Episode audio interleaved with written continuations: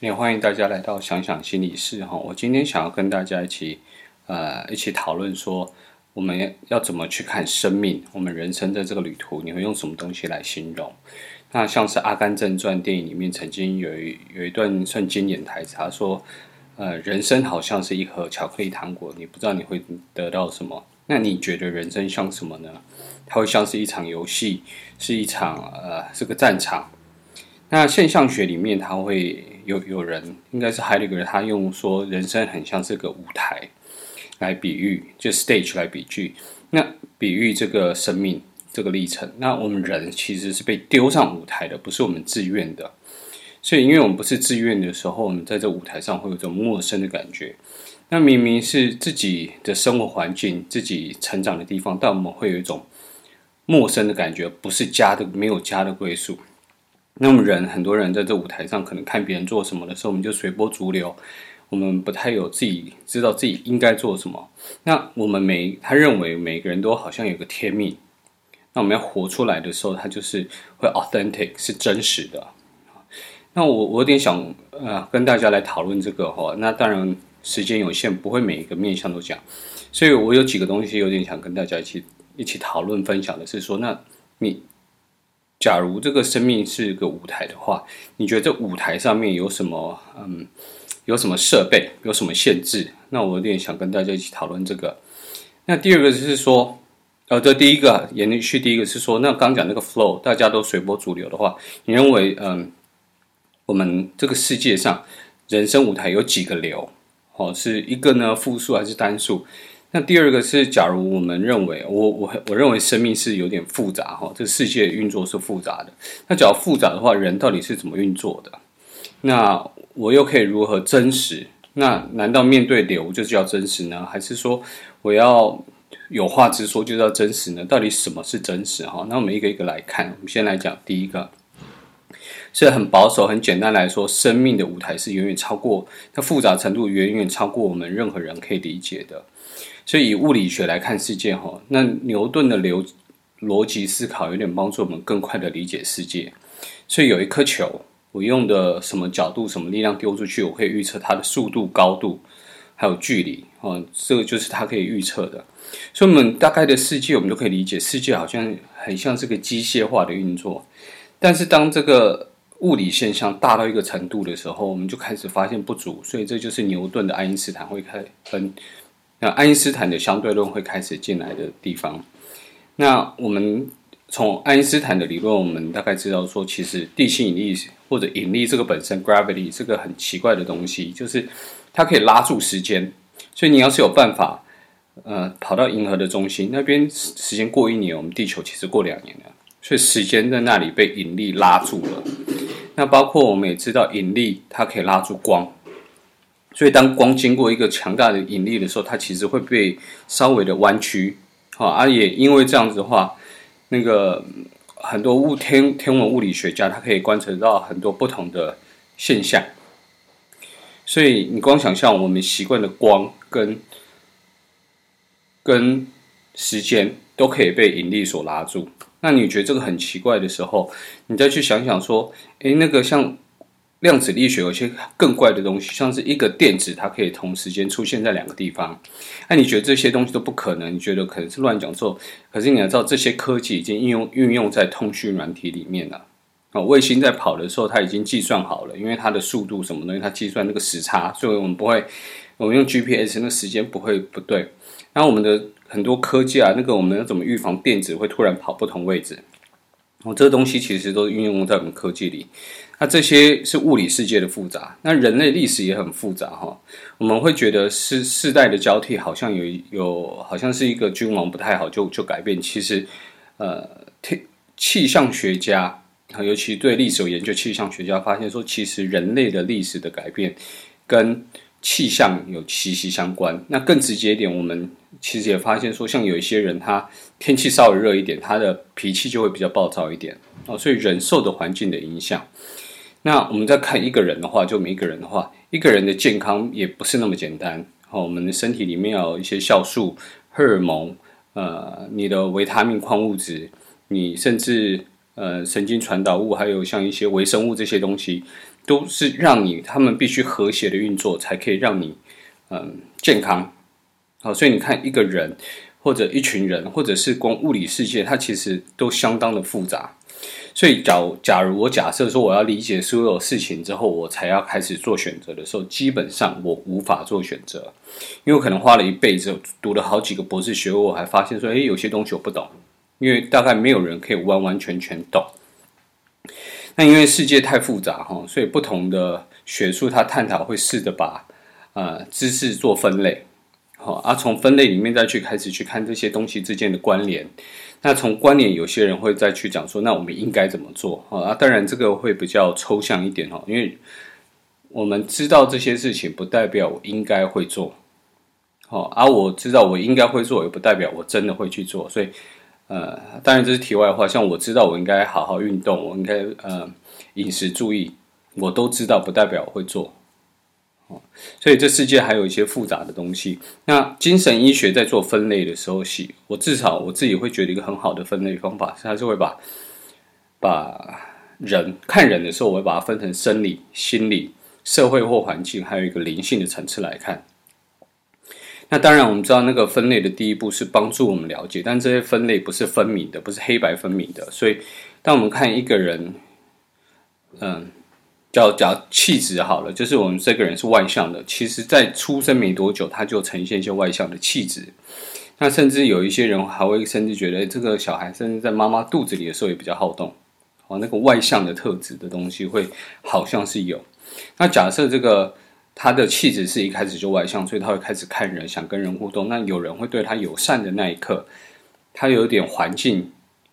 就会加强了他，他就更喜欢，他心里就会说：“哎，我喜欢这样跟人互动。”久而久之，那个他的气质天生生理的是外向，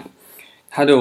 因为他会去找外向，就是可以跟他互动的人，所以他的环境社会也是外向。再来，他因为喜欢这种互动模式，他心理也是外向，所以他的生理、心理、社会或环境因素基本上就合在一起。你很难在后后来的时间点去说到底哪一个是哪一个，已经分不开了。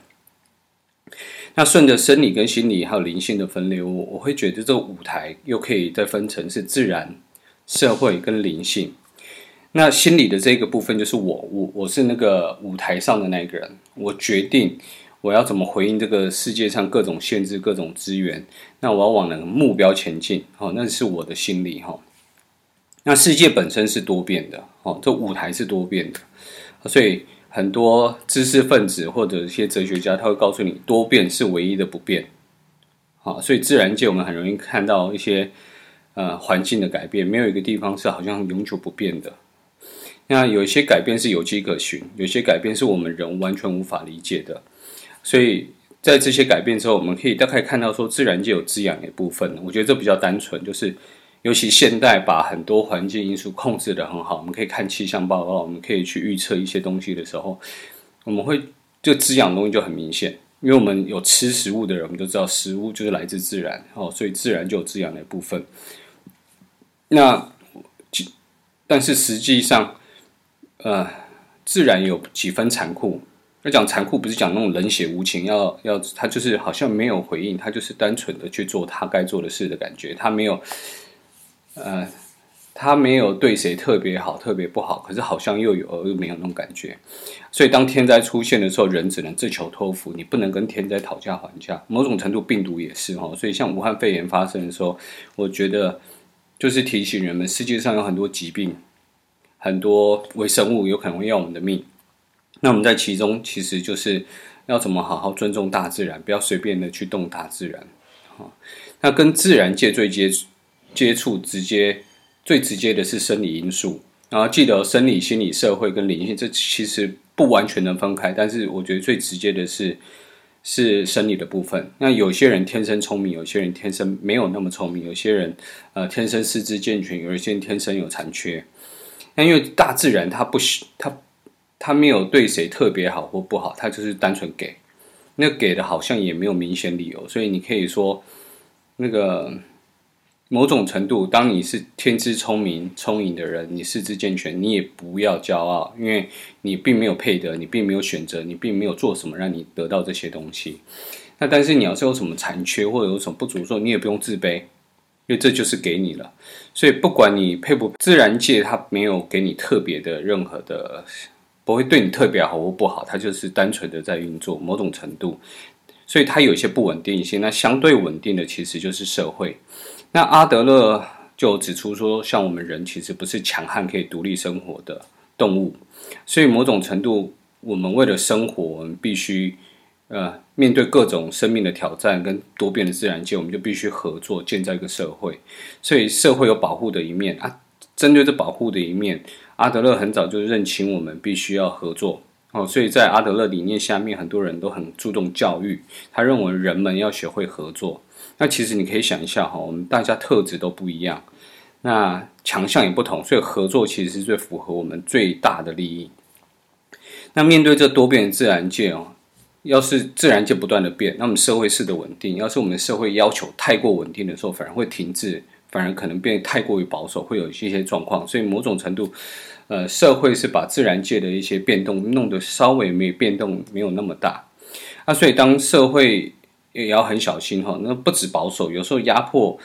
可能大到一个程度，它可能是残酷的。那这二十世纪就教我们的说，人其实可以很残暴、哦、就是我们人、呃、